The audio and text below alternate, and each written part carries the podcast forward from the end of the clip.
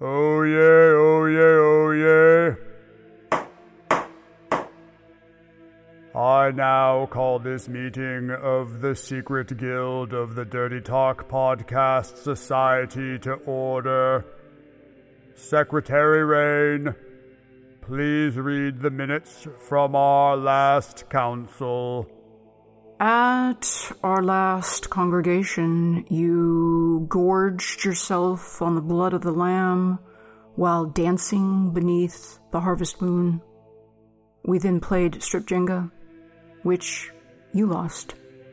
I was put at an unfair disadvantage since I was only wearing an ascot, sock garters, and a Mrs. Potato Head. You were given the choice to change prior to play, and you declined 3 times. Let us move on to current business. What is on the docket before the council?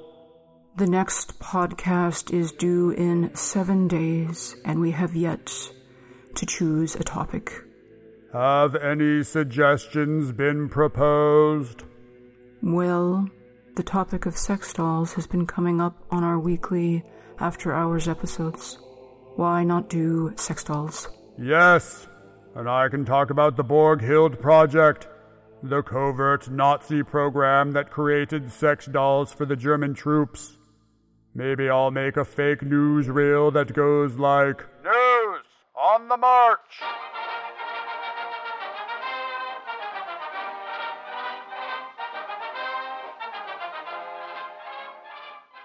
Panic from the front. Berlin, Germany, dateline 1940. Reich leader SS Heinrich Himmler sends a frantic message to Adolf Hitler. Topic: the unnecessary losses that the German army had suffered through prostitution in France.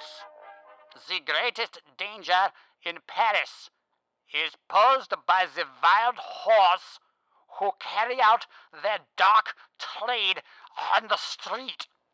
Syphilis, running wild in the advancing Nazi troops.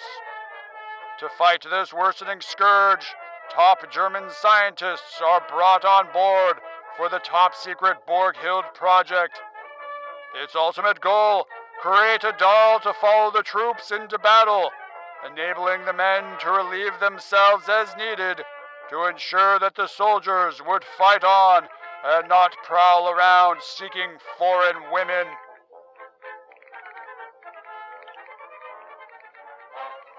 The project's 3 stated goals. The synthetic flesh has to feel the same like real flesh. The doll's body should be as agile and movable as the real body. The doll's organ should feel absolutely realistic. Scandal strikes. Disputes over the wantonness of the doll's face and breast shape arise between the SS and project scientists. The SS favored them round and full, while the scientists insist on a rose hip form that would grip well. Ultimately, science prevails. Finally, success. The prototype doll is unveiled in Berlin, and Himmler himself was on hand to examine her artificial orifices. Enthusiastically, he immediately orders 50 dolls to be produced. Sadly, the continued fighting on the Eastern Front delays production through budget cuts. The final death blow for the doll was the total destruction of its production facilities by the Allied bombing of Dresden in February 1945. And so the Borghild never sees the light of day. News on the march! Unfortunately, none of which is true, and the Borghild Project was revealed to be a hoax. Except the Nazi troops did have a syphilis problem, but instead of inventing sex dolls, Their solution was to force prisoners of the Third Reich to prostitute themselves in state-run military brothels.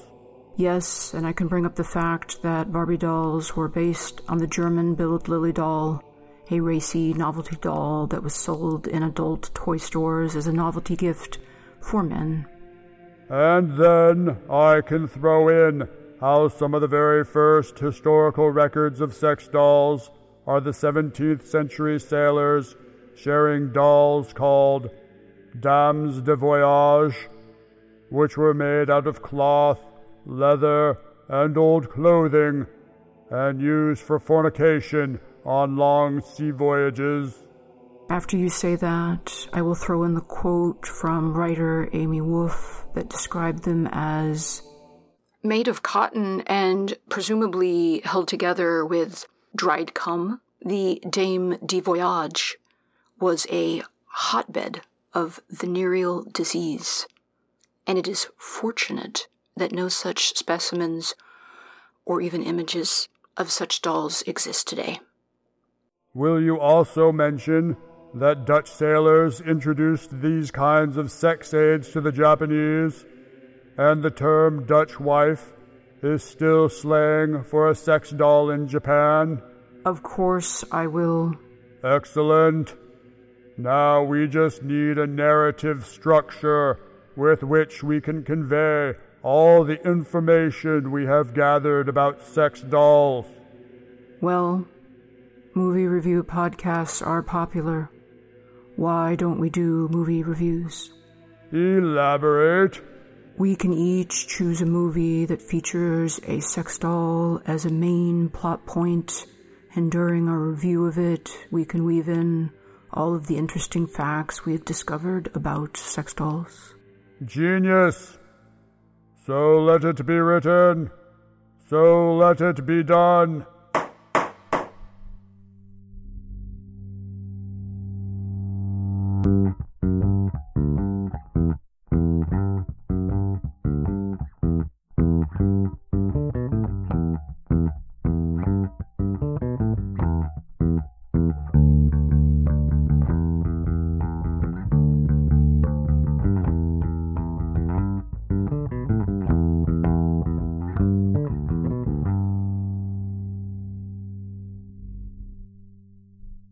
Have flipped the commemorative sex doll podcast coin, and it has determined that I will be going first. So it is written, so it is done. The film I chose for this little project was the 1987 comedy action adventure Cherry 2000, starring Melanie Griffith and David Andrews. I haven't seen it since I was probably about 12, but I did see it because I was raised on bad 80s movies that went straight to video. I know that is not necessarily your forte, though. No, it's not. I urge our listeners that if you would like to participate, please pause right now, go watch the film first, because we want to make this a fully inclusive affair. You can find the movie for free on any number of streaming services. We were able to find it and watched it for free. This could be a film you want to pay for, but probably not. It's a very ambitious film. It is. So pause now. Don't worry. We will wait. Come back when you're ready, and we shall discuss this fine piece of cinema. Yes, we're waiting.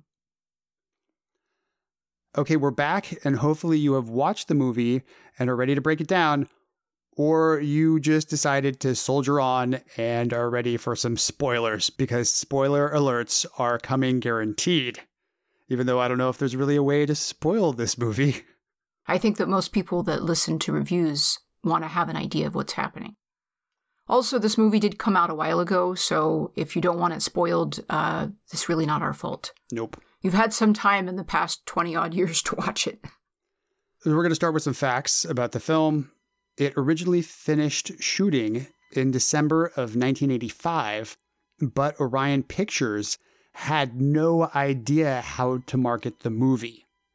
I don't blame them, because it's a weird conglomeration of genres. It's like Mad Max, post-apocalyptic road movie, sci-fi, quirky comedy love story, I would say.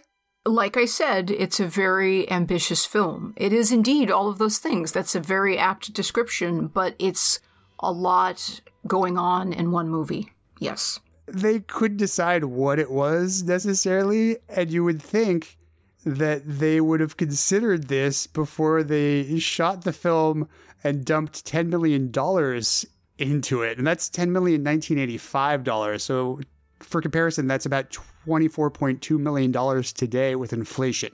You can tell that there was money put into the movie. There was a lot of detail put on the scenes and the backgrounds, but it was a real mishmash. It was a hodgepodge.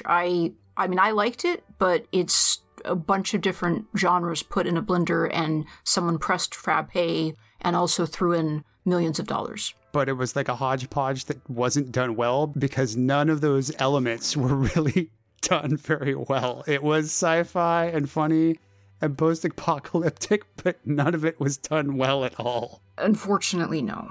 They were originally going to release it in the summer of 1986, and then pushed it back to the spring of 87, which was then canceled again. Never a good sign.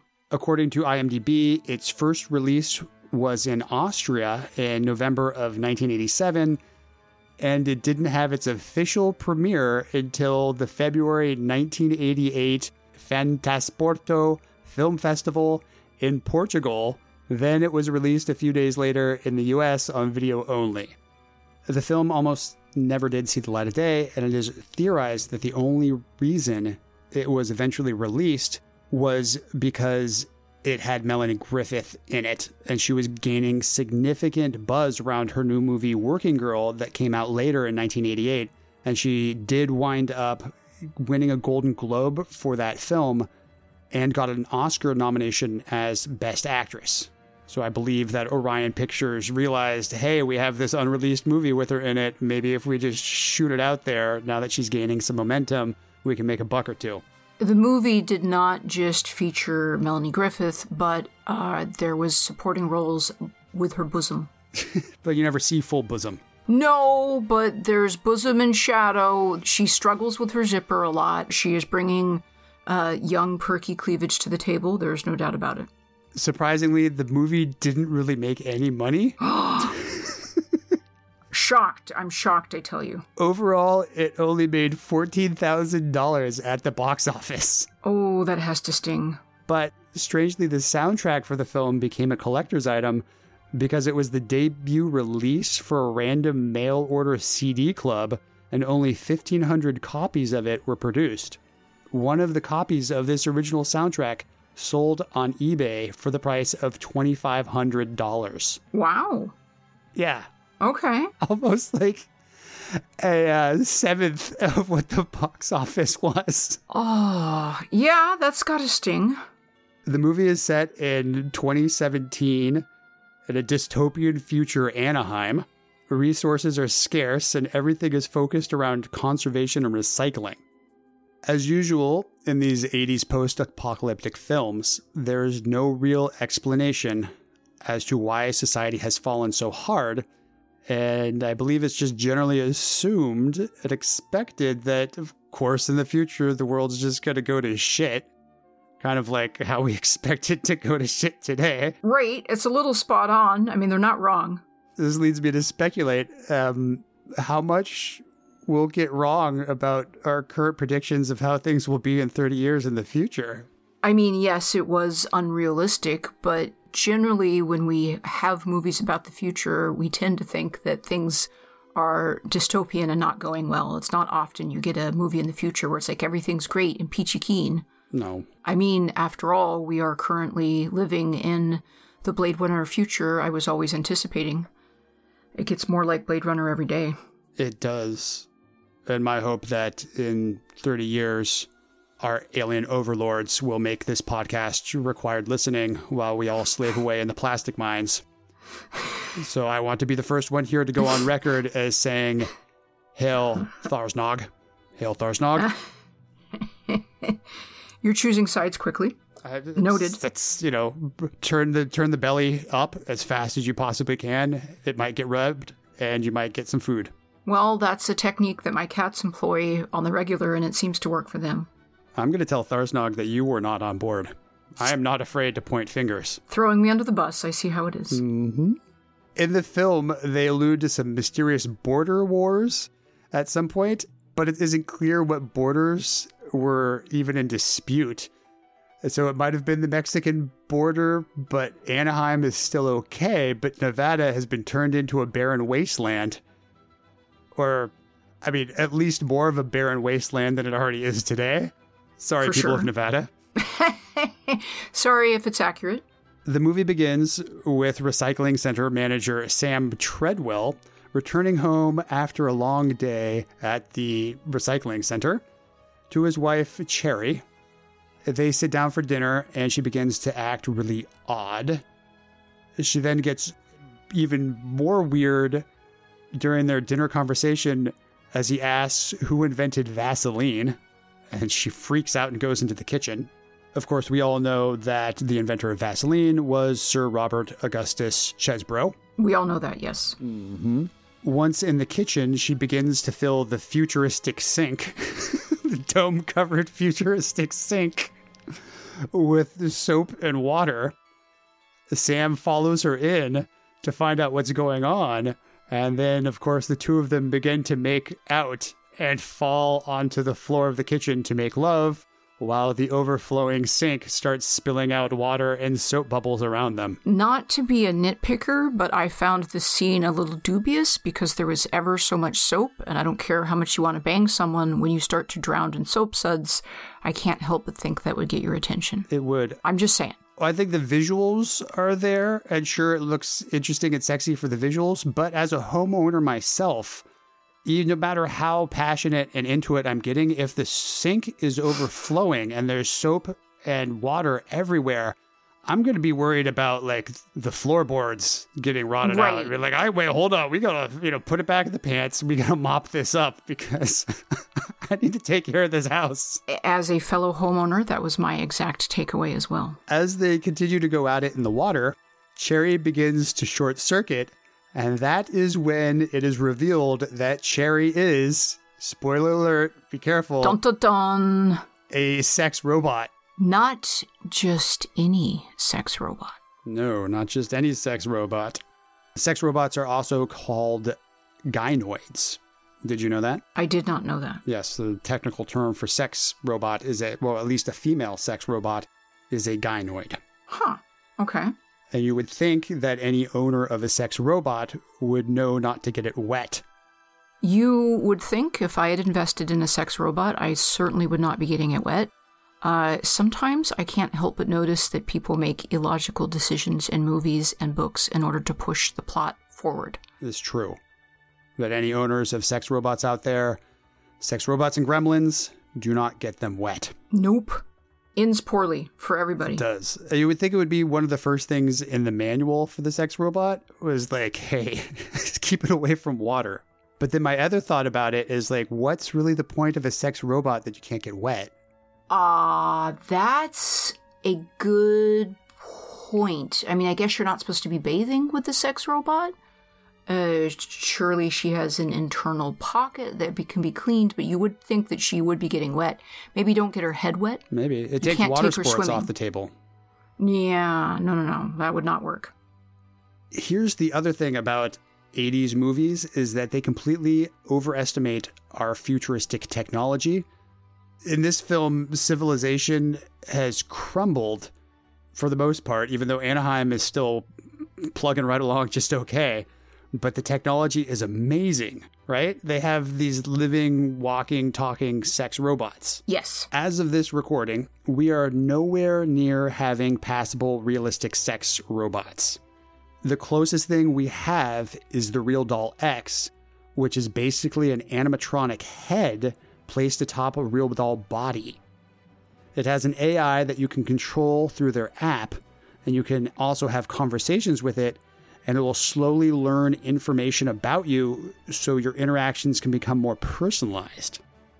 It also has built-in sensors so it can tell when it's being touched, can respond to you, and simulate orgasms while you're having sex with it. That's pretty advanced. Yeah, but it can't move. Besides its head and its face, it can't move at all, and it just still up to the user to move it around and pose it into whatever position it wants. It can't make you dinner and have deep conversations with you about the inventor of Vaseline. No, that's past its capabilities, but it can say that it loves you and be very acquiescent and horny. It can. And if you want to buy one, the head alone costs $8,000. Wow. Well, obviously don't get it wet. Yeah, and that's for the head. The body, if you want to add a body, it's an additional $4,000. And that's for the base model. If you want to add any customizations at all, the whole thing can easily be upwards of $15,000. That's substantial. That's the price of a car. It is the price of an entry-level car. Entry-level. Obviously, people pay more than $15,000 for a car, but if I'm paying $15,000, I want a pretty decent car. Oh, yeah. Just saying. Either a car or a fully functional sex robot. Right? There has been some debate around whether we should have robots for sex. In September of 2015, the Japanese company SoftBank, the maker of the Pepper robot, included a ban on robot sex in its user agreement.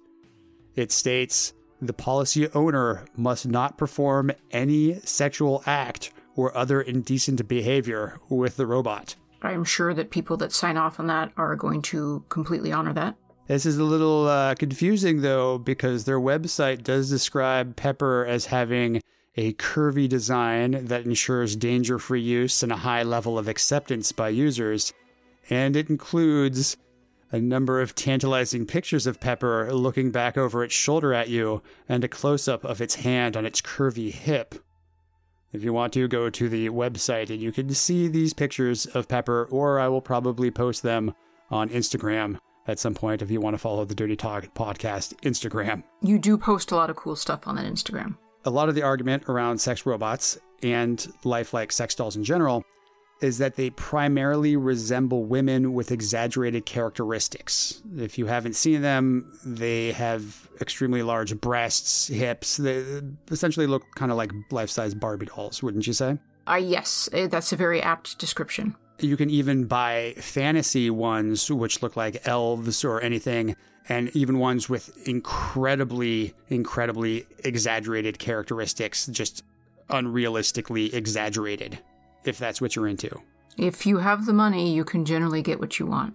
So it's believed that these sex robots facilitate a powerful attitude towards women's bodies as commodities, reinforce the idea that women are property rather than human beings with free will. I could see the argument being made for that, yes. Another argument that people make revolves around a doll called Roxy, who is a sex robot that was unveiled at the AVNs in 2010, and it had the ability to change personalities. One of its many personalities was called Frigid Farah. It was described as reserved and shy. As the manufacturer stated, if you touch her in a private area, more than likely she will not be appreciative of your advance. Many people believe that this is indulging in rape fantasies and facilitating a rape culture, since they are making a sex robot that resists your advances and you have to kind of force yourself upon the sex robot. Honestly, how else can you describe having a sex robot that doesn't want to have sex and resists your advances? But does the sex robot not want to have sex? Right. I can see why people would object to that particular setting. Mm-hmm. Other people believe that the proliferation of sex robots will facilitate social isolation, and that sexual relations with robots will desensitize humans to intimacy and empathy. I mean, I can see the point that people would make with that. It's certainly something that could happen. It is, but I think as with most of these things, it's just an overreaction. Whenever any sort of new technology comes along, people tend to have a major overreaction to things. I mean, the internet has brought people together, but it's also divided people because we can now interact with everybody online. And as people move more and more into a distance interaction, I do see that people will start using sex robots or sex dolls more to facilitate some of that interaction that we used to not get in person. True. That is very valid. People have always been trying to design sex dolls. We just never had the technology. If we could have made it sooner, people would have been using them more. The idea of a compliant, human-looking thing that helps you get your rocks off is something we've been looking for forever. Oh, yeah. It goes all the way back to the story of Pygmalion and trying to create the perfect woman in every way. It's kind of been an ideal of men for a long time, of just this person that they can control, this mindless sex object that will do their every whim. And even the Greeks kind of tried to achieve that by locking all the women away and having a male society, and the women were just used to look pretty and have children. Yes. Boy, things sure shifted right after that, didn't it? So much different. So it turns out that Cherry, after she short-circuited, isn't new technology at all. She's an antique sex robot. Because dystopian future. Yes, because technology reached some level, then there was the border wars and everything fell apart. I just surmised that she was made in the year 2000, hence her name Cherry 2000. But that's just a guess because I couldn't find any information on that anywhere. They didn't have any elaboration or backstory for this script. Just go with it. I don't think they worried too much about the backstory. No. The sex robot mechanic that Sam takes Cherry to says that she is completely fried, but that her memory disk is intact, so he could just take that memory disk out of her and put it into a different model. But Sam does not want a different model. He wants his Cherry. He has his heart set on his love, Cherry. Sam is a romantic, and he cares very deeply, and no other doll will do. This is his love. Yes. Unfortunately, the last remaining Cherry 2000s in the world are in a warehouse in Zone 7, which is a lawless, desolate wasteland deep in Nevada. One of the things that 80s movies always completely missed was the advent of the internet. I mean, in hindsight, I suppose none of us terribly saw it coming and what it would become. But if they had been able to foresee the rise of the internet, Sam wouldn't have had to risk his life out in the Badlands trying to get a replacement fembot. He would have pretty much gone online and probably been able to find one on eBay, maybe. But also, like every niche on the internet, there are online communities around sex dolls. One website, the most popular one, is called The Doll Forum. And it has over 30,000 members where enthusiasts can discuss all things sex dolls. They share their pictures in galleries, and they also compete for their doll to make the cover of their own monthly e-zine called Cover Doll. And they have a marketplace to sell used sex dolls, parts, and accessories. Yes, this is correct. Unfortunately, the internet did not exist in this alternate 2017. So he cannot have his replacement Cherry delivered right to his front door. He has to venture out into the inhospitable wastelands. But if he was able to order it to his house, the movie would basically have less plot than it already does. And there's lots of plot. There's a ton that happens in this movie. After he finds out that his sex robot is completely kaput, his friends take him to a singles bar to meet women to cheer him up. And it is when they go to the singles bar that we learn, and it becomes very apparent why Sam prefers a relationship with a robot over one with a real woman. At the singles bar, people show each other highlight reels of their past sexual encounters. And if they are intrigued by what they see, they then track down one of the lawyers, like a very young Lawrence Fishburne, who pops up in the film briefly. They have these lawyers that hang around in the bar so they can write up a legally binding contract that lays out in minutia what that night's sexual episode will entail. Down to every lick and finger. Right, so we'll say a dinner, complete sexual encounter, optional episode in the morning, right? I gotta run this past my own lawyer. To me, this highlights the complications of dating.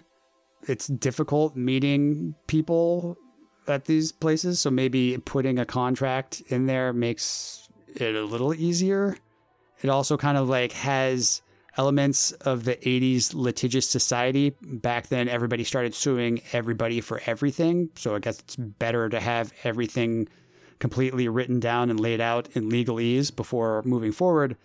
And this is when we started seeing the rise in consent and people talking about consent more. Not that they really talked about it too much, but I suppose if you're going to fully consent to something, it's better to have it in a contract than not. I did suspect that the huge focus on lawyers negotiating every single sexual act was based on the time that the script was written, because America was going, not that we're that much different, but we were really exploring the joys of lawsuits at the time. This also kind of highlights why some men will choose sex dolls as an alternative to dating, because it takes a lot of energy to date somebody, and it takes time and patience to deal with another living human being. So it's easy just to buy this chunk of plastic that you can keep around the house and have sex with. Exactly.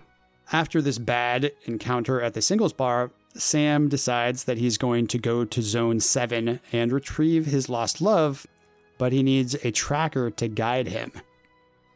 He travels to the border town of Glory Hole, which is the greatest town name ever. I would love to live in Glory Hole. I get a feeling someone had a lot of fun writing the script. Oh, yes. Glory Hole is only 5 miles from lawlessness, because he passes a sign on the way to Glory Hole that says Glory Hole 10 miles, law ends 15 miles. So it thankfully is within that 5 mile buffer of law. So he goes to Glory Hole to find a tracker. He gets a room at the Glory Hole Hotel, which is not only a hotel, but also a sex robot brothel. And we also learn, as he's checking into the hotel, that in the future, cats will be raised inside water cooler jugs. Yeah, they did indeed have a live cat inside a water cooler jugger, and they were feeding it. And I really liked the cat. I was a little worried for it, I'll be honest. It looked like it lived a good life inside that water cooler jug. Mm-hmm. Were you aware that sex doll brothels are a real thing? Yes, I am aware. But for our listeners who are not aware, sex doll brothels are a real thing, and they have been popping up all over the world. A sex doll brothel in Prague even incorporates VR goggles into the service to provide what they call the most immersive experience possible. One sex doll brothel owner in Brussels shut down the brothel he had created in his living room because the business got too successful and his enthusiasm for it ended. Essentially, he got tired of waiting around the house in the other room while random men would rent his living room for an hour at a time to have sex with his dolls, which I can't imagine would get tiresome after a little while. I mean, that would put a crimp if you're hiding in the other room waiting for someone to finish fucking something in your living room. Yeah, he probably should have gotten a bigger place before he opened up a brothel. He didn't realize how successful it was going to be. It shut down after 2 years. Thankfully, he was able to sell all the used sex dolls online. Unfortunately, though, a lot of brothels in places like the UK, Italy, Barcelona, Paris, and Toronto have been shut down or are under the threat of being shut down because local authorities and concerned citizens are afraid of everything from sanitation issues in the brothels and contributing to violence against women, because these are places that men can act out their rape fantasies, as we've said before, is one of people's real issues with this sort of sexual encounter.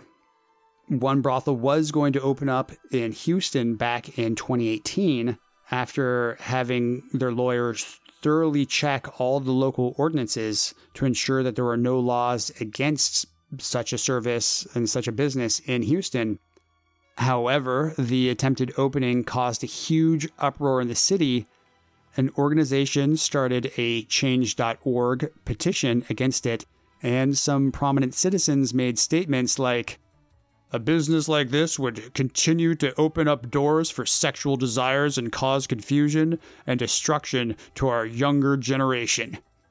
And my personal favorite, in Ephesians 5:31, it says that a man shall leave his father and mother and shall be joined unto his wife, and they shall become one.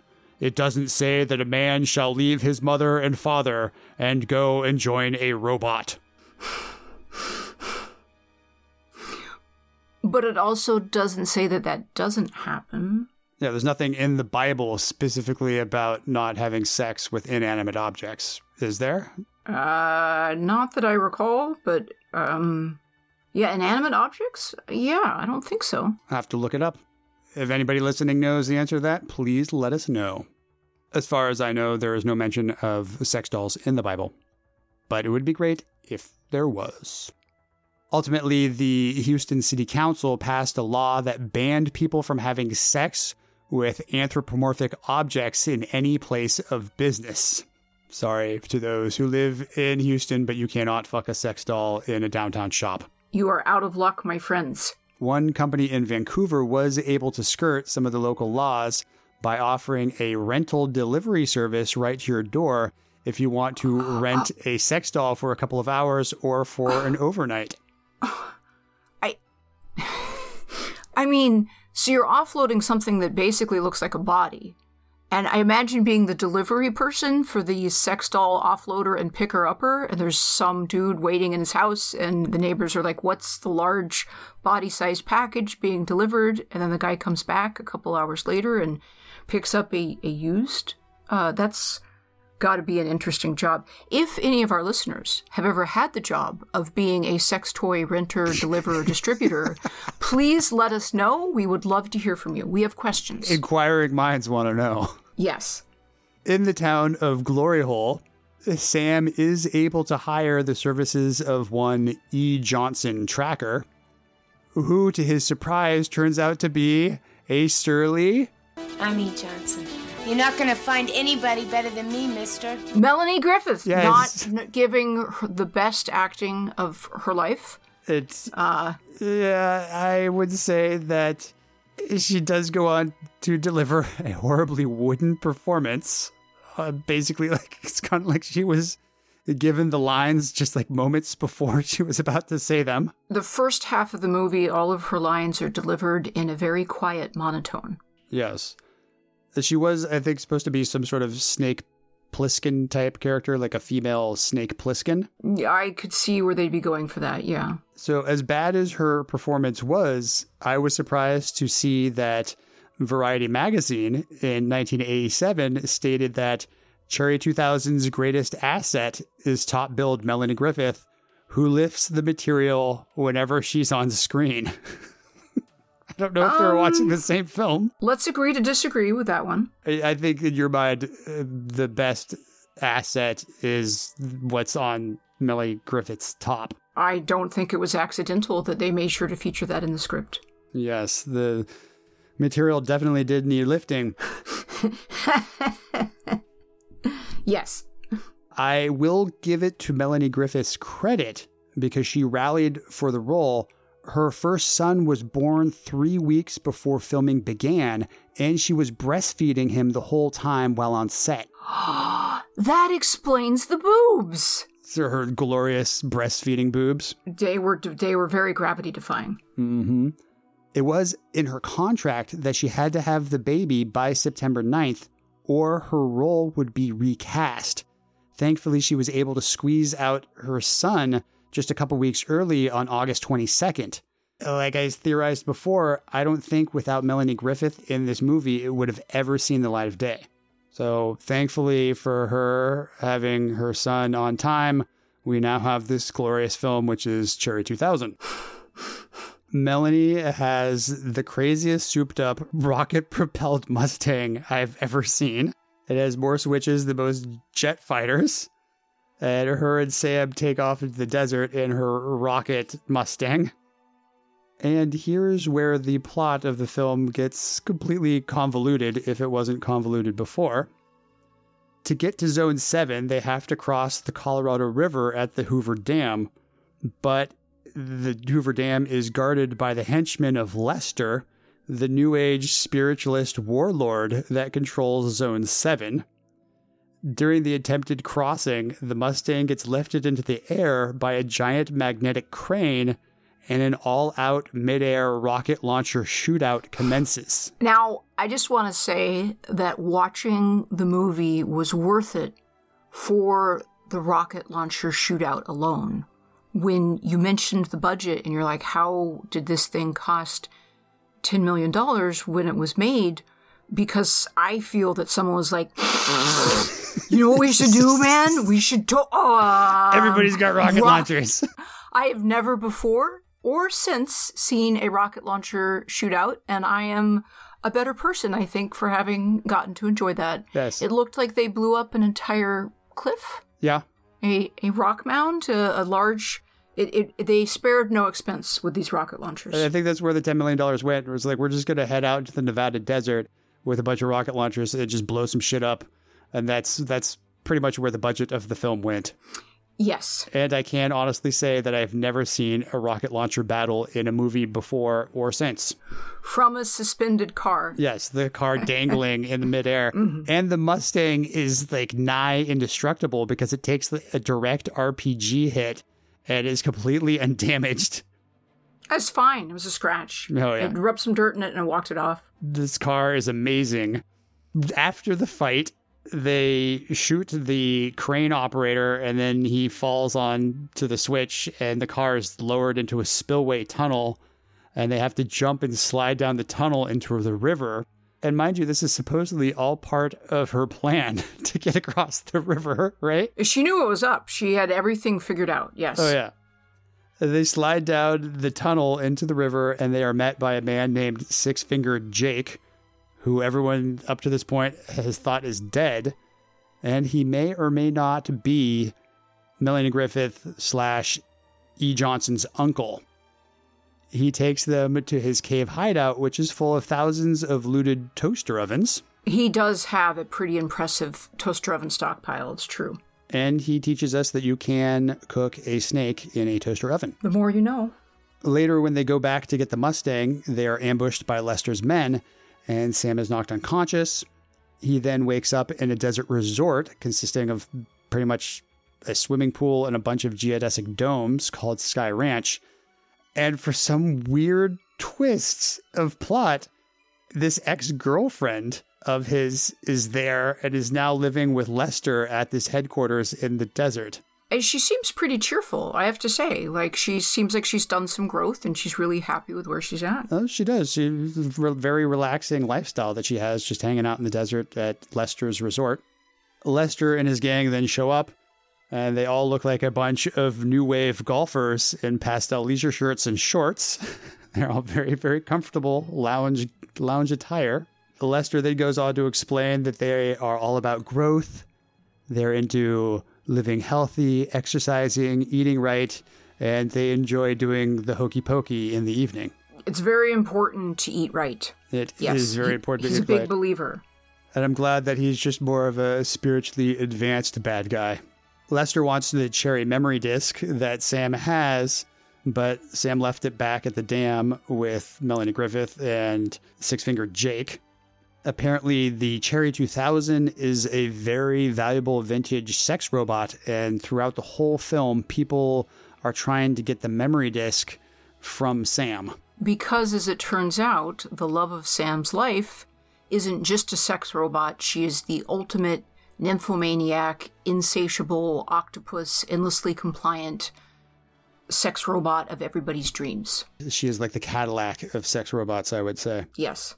Later that night, Melanie Griffith and Six-Fingered Jake show up and they help Sam escape and set part of Lester's hideout on fire.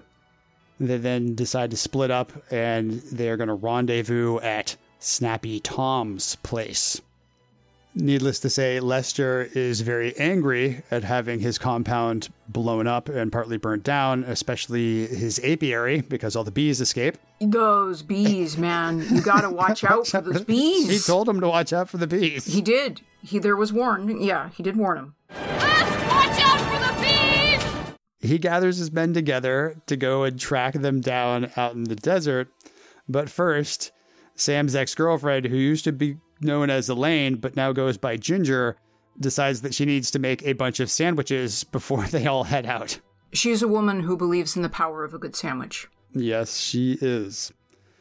And now, while they were on the run and on their way to Snappy Tom's house, Sam and E Johnson, a.k.a. Melanie Griffith, start realizing that they're having feelings for each other, even though up to this point, there's been no chemistry between them whatsoever in the movie. Zero. It's an unexpected turn that I can't say I was totally sold on the delivery, but that is what ends up happening. Oh, yes. Now they have the feels for each other, and they almost get it on the hood of the Mustang.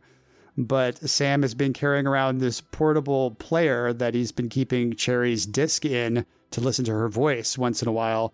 And as they're about to get hot and heavy on the hood of the Mustang, it accidentally gets activated and they hear Cherry's voice come out of it. And then it reminds them that the whole reason why they're out there in the first place in the middle of the desert getting hunted by these spiritualist bad guy warlords is because he's there to get a replacement sex doll. They finally arrive at Snappy Tom's, who then betrays them and tells Lester that they are there, but they manage to escape in an airplane right as Lester and his men arrive. But unfortunately, Six Fingered Jake gets killed by the old gun in an oven mitt trick.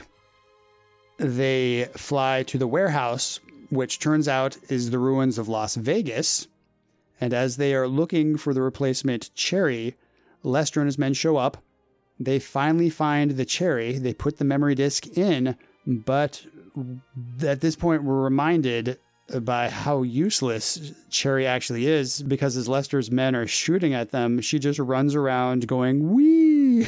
I love this ride! Wee!" She brings enthusiasm and a body to the table, not so much in terms of conversation or survival skills. No, not so much.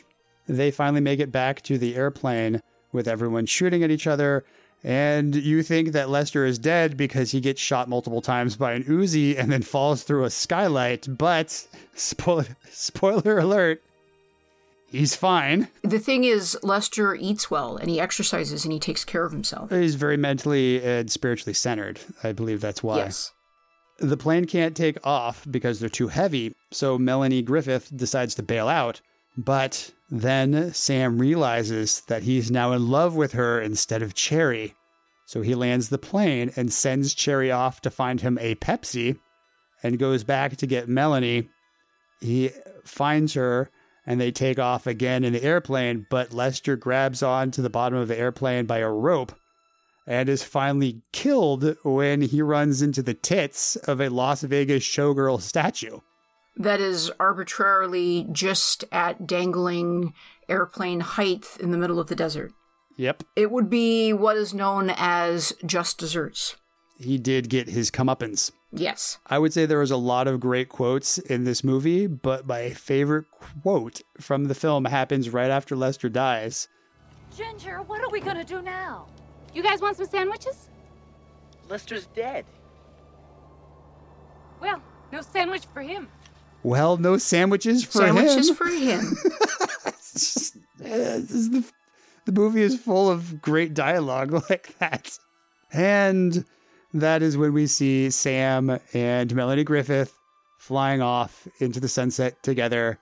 He went out into the desert to find a replacement robot lover, and he didn't realize he was going to find love in the arms of a real woman. The end. The end. I will have you know that this movie was shown at Harvard, part of their Radcliffe Institute for Advanced Study film series. It was shown back in 2015, and their reasoning for it was because it raises complex questions about gender roles, sexual commodification, and emotional intimacy between men and women. Okay. I mean, I could see where it would spark a line of dialogue like that. You could kind of shoehorn in it there, I guess. No, I think it's more than shoehorning. I mean, I think that underneath the funny plot and the epic rocket launcher shootout with a dangling car that is an underlying topic, the uncertainty of male-female relations where everyone else is in a bar with a lawyer negotiating each sex act down to the lick.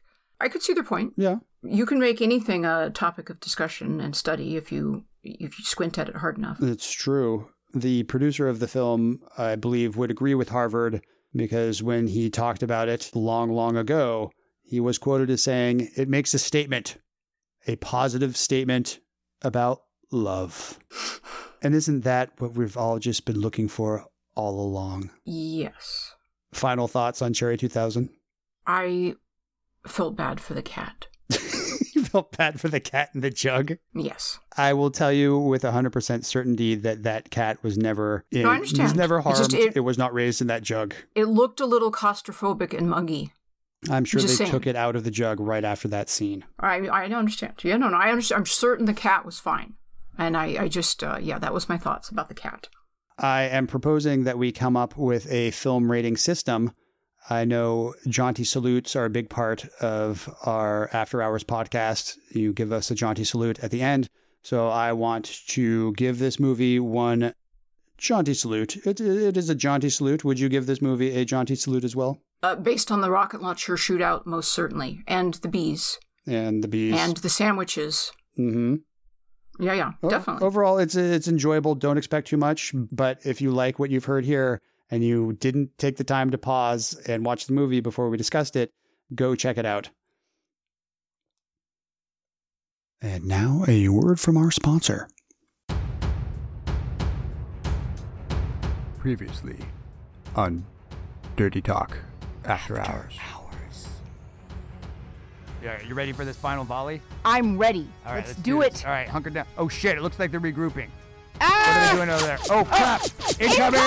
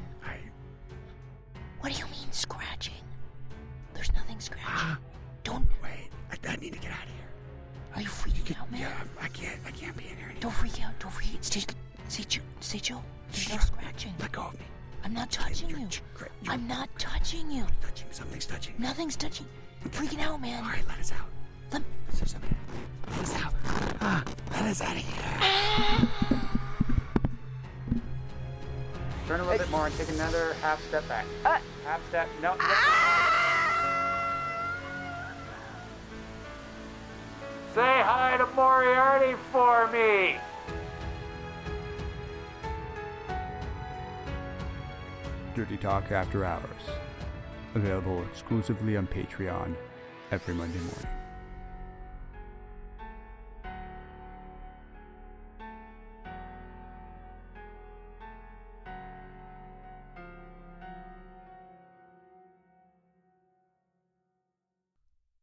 Hey everybody, this is Chris. And Rain. And if you do want to join us for the Dirty Talk After Hours podcast, we would love to have you along. It's a weekly podcast that we do on Patreon. Go to patreon.com/Dirty Talk Podcast, and we'll give you an earful each and every Monday morning. Both of your ears full. Yes, 2 ears full every Monday morning. Sometimes we go on adventures. Sometimes we talk about the weird news of the day. It's a never-ending party, my friends. Join us. So if you want to support this podcast and encourage us to keep doing the awesome job we're doing and get bonus episodes every week, go to patreon.com/Dirty Talk Podcast. See you all there. We each chose to watch a movie in order to do a review for this podcast. And I chose a movie that also features a sex doll, but it is a very different movie. I chose Lars and the Real Girl. This is a movie that I have been wanting to see for years. It's been on my to-watch list. I'm actually kind of surprised at how fast time goes by, because I remember when it came out and I said to myself, I definitely want to watch that movie. It's been 13 years. Lars and the Real Girl came out in 2007, so it's been on my to-watch list for 13 years. I am super grateful that because of the podcast, I finally sat down and got a chance to watch this movie. It features Ryan Gosling acting his ass off. Say what you want about Ryan, the man can act. Cherry 2000 is very cheerful, it's very bright, there is a lot of very broad acting, a lot of chewing on the scenery. You're very kind to it. And Lars and the Real Girl are a completely different vibe. It is serious acting, just very serious. It's very cold, it's very wintry. Lars is... I didn't quite catch if he's supposed to be autistic or not. He obviously has some trauma.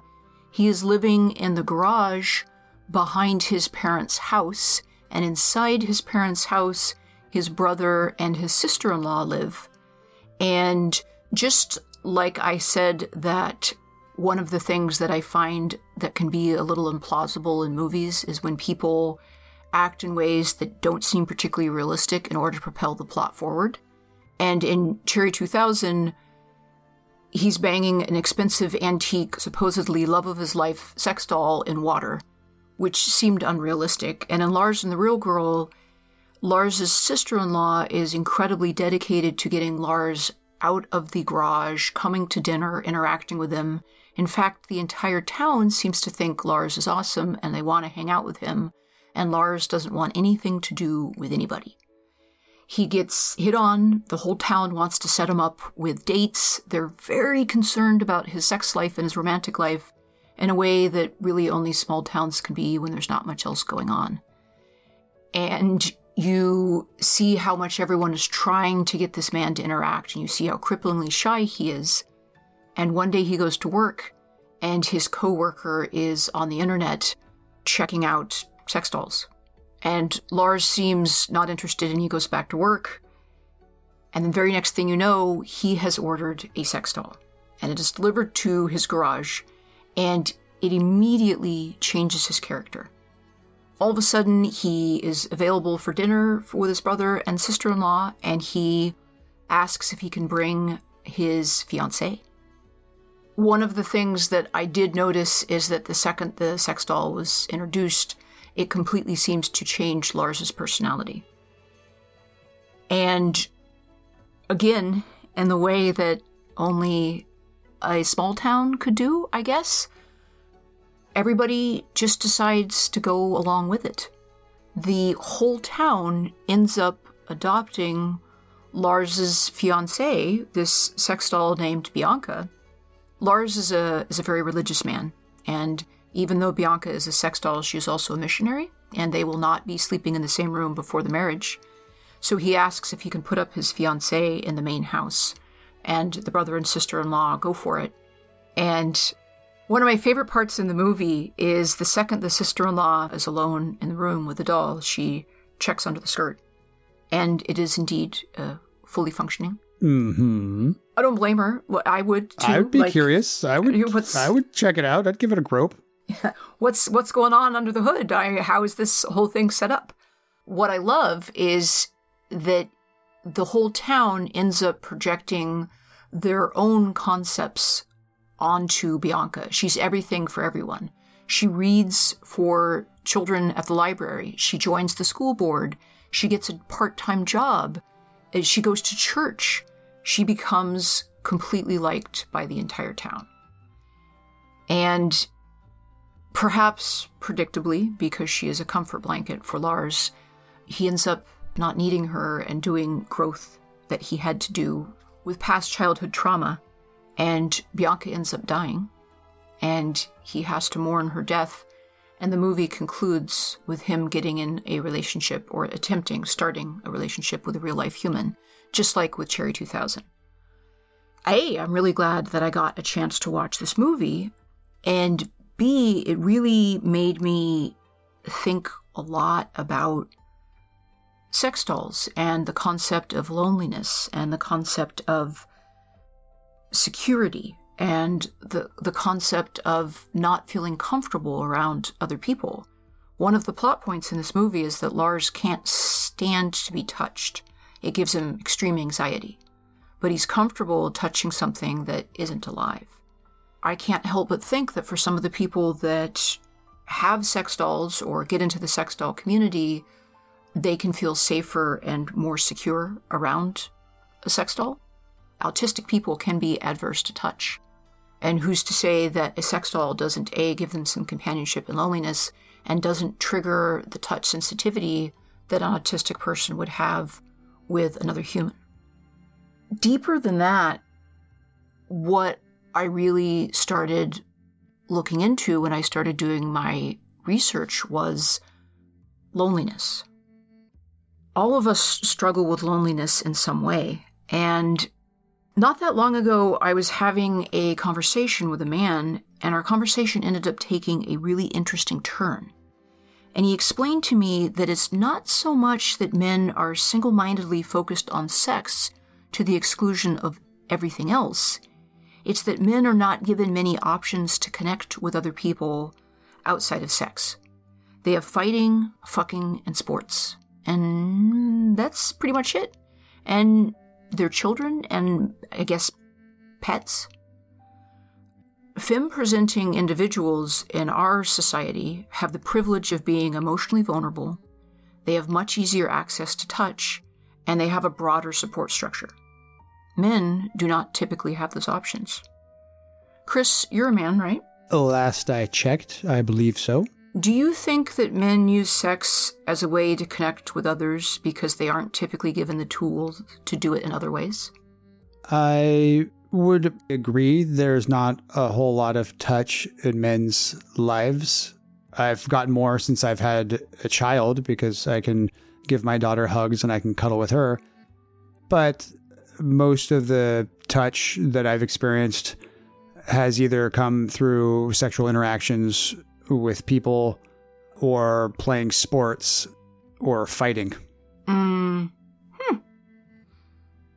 Listeners, I am curious because this is a concept that I've been mulling around in my head for a while. I've mentioned it briefly in articles and previous podcasts. It's a theme I keep coming back to.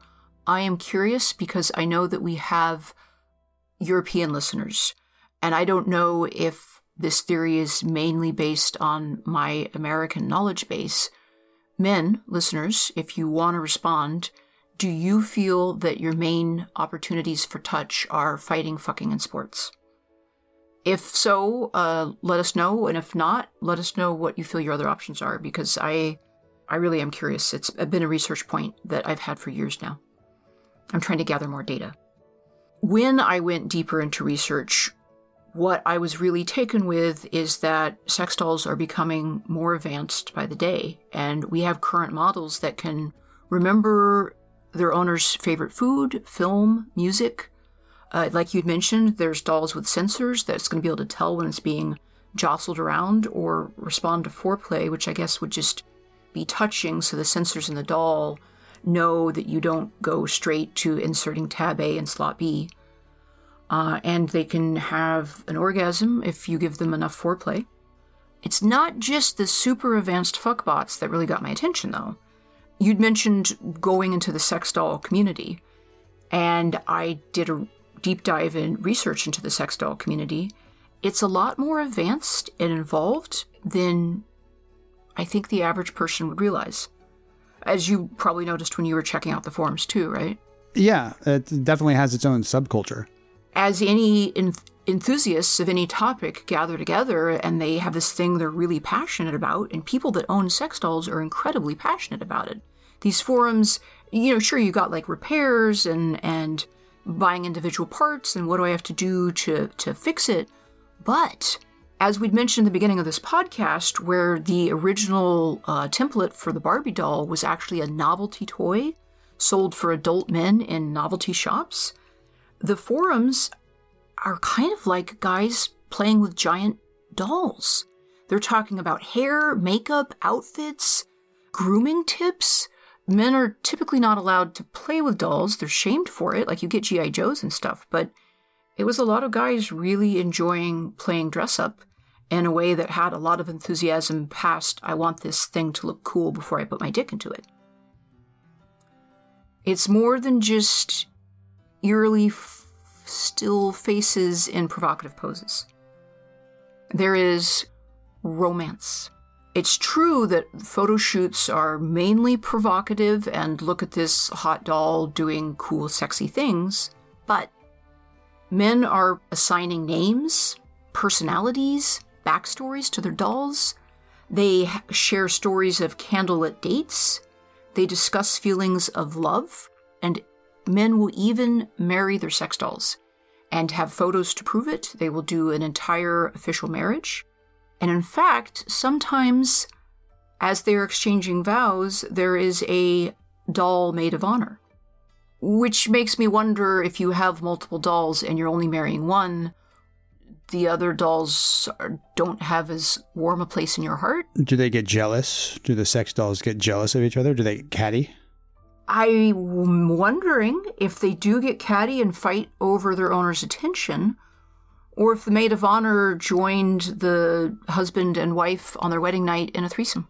Mm-hmm. Possibly there's some group sex going on there. What you did mention with the background stories, one of the things that struck me first about Lars and the Real Girl is this completely elaborate backstory that he had already created in his head as to how she was Brazilian and she had this whole life that she had lived before, and she was also sick, so she couldn't walk, and they had to push her around in a wheelchair all the time. So he had this fanciful, full life that he had planned out for her previously. Right. He had her backstory the night that she'd gotten delivered, and I saw that repeated time and time again in these forums, where it wasn't just, this is a compliant, three-hole, flawless body for me to do what I want with, but men do want the backstory. They want her name. They want to know her life. They want romance. They want more of a connection than society seems to typically attribute to the supposed narrow-minded focus of men's desires and urges. In 2016, a study published in the Journal of Sex Research surveyed straight men in long-term heterosexual relationships about what elicited their desire, and found that key factors included feeling desired and intimate communication. Men don't often get to feel desired. Women have all of the focus of desire put on them, and men get relegated to being the pursuer. Men want to feel desired. They want to feel sexy. The experience of rejection and a lack of emotional connection notably decreased their interest in sexual intimacy. And the researchers concluded that men's sexual desires may be more complex and relational than previously thought. You had mentioned Real Doll previously. We both found it in the course of doing our research for this podcast, because it is currently the most advanced because of the AI concept that they're building in. And the materials and just how they've been able, I haven't felt one myself in person, but they are doing something to try and make them feel as lifelike as possible. I teach multiple classes, and one of the classes that I teach is a strap-on play class. And the work that they can do with dildos these days, it still doesn't feel like flesh, but it has gotten surprisingly close. Mm-hmm. Yeah, for sure. Yeah. And we keep improving the technology all the time. And that is what I kept seeing on these forums when guys would talk about it, is that the real dolls are basically the gold standard currently. You can get these cheap ones from China, made from TPE. But if you really are into it and you're willing to drop thousands of dollars, that's the way to go. I would think, I preach this point in my classes all the time, it's worth investing in quality sex toys. You are not going to get as much out of it with a cheap toy. We all start with cheap toys when we begin. And eventually you realize that the cheap stuff is not worth the quick hit of having the thing. It's worth investing in your sex toys, folks. Whether it's a high-quality dildo or a $15,000 real doll, you're going to appreciate taking the time to get the quality. As you'd mentioned with your review, these AI dolls are out, they have a moving mouth, and it works like a Tamagotchi. If you fail to interact with it, the program's social meter declines, and a love meter rises if you give the AI compliments and express emotions like mentioning that you enjoy spending time with her. Really? Yes. Wow, I didn't. Yeah, my research didn't go that in depth into them. That's impressive. So it's kind of training people how to interact with another living thing. Yes. According to the creator, the decision to do so was a moral one. He wants to teach people how to be better humans. He said, "We want to be able to stimulate the kindness and the legwork that goes into building a connection. With the robot, you can be yourself and just see how it goes." He describes building a relationship with the robot as a safe zone. His decision to focus on building this connection was a result of what he learned about his customer base. They crave a bond, which is what I noticed in these forums, is that the people that have these dolls do crave the bond. Yeah, one of the recent posts I saw on somebody selling... They were selling one of these heads, not the whole body, but like I said, the head itself costs $8,000. They were selling it on the forum, and the guy said that he didn't want to get rid of it at all, that it was the pinnacle of the experience and that it was the most immersive thing he'd found so far. But unfortunately, he had fallen on hard times and he needed the money, so he was having to sell the AI head, but he desperately wanted to keep it. Oh... It's like everyone wanting the chip for Cherry 2000. Yeah. Oh, poor guy. Yeah, that's heavy. The creator of this AI is quoted as saying, "This is about the mental and emotional interactions that we have with each other. The things that lead up to sex are deeper than just the physical act itself." It's easy to dismiss sex dolls as very expensive masturbation devices, but anything past a superficial glance shows that they are so much more than that. I can't weigh in on the moral issues, say that they're creating unrealistic standards for human women or allowing men to hide in the comfort of an always compliant partner and not challenge themselves for the complex stickiness that a relationship between two people often is. I don't have a dog in the race when it comes to that. What I do understand is just how challenging loneliness can be. Humans are not well designed for solitude. Men are not exclusively wired for sex to the exclusion of all else. Men get lonely too. Men want company, and even, yes, romance. Lars and the Real Girl ends with Lars no longer needing the comfort blanket of Bianca and gaining the skills to move on to a relationship with another human. It's a feel-good ending, just like with Cherry 2000. Different, very different feel-good ending, but... I guess it's a feel-good ending. A bunch of people die just because this guy wants to go get a replacement sex toy. To be fair, in Cherry 2000, human life is a bit cheap and people seem a little more casual with it. I don't think you're supposed to get super invested in people's lifespan. Nah. We didn't know really much of the characters' backstories. But in the end, he puts aside the cheap comfort of a robot and goes for the complex relationship of interacting with another human. What I enjoyed the most about Lars and the Real Girl was the movie's unwavering commitment to examine the pain and terror of loneliness without blinking. Well, that and when the sister-in-law looked under Bianca's skirt at the very first moment she had an opportunity. I also liked that. Okay. Because that spoke to real life. That spoke to real life to me.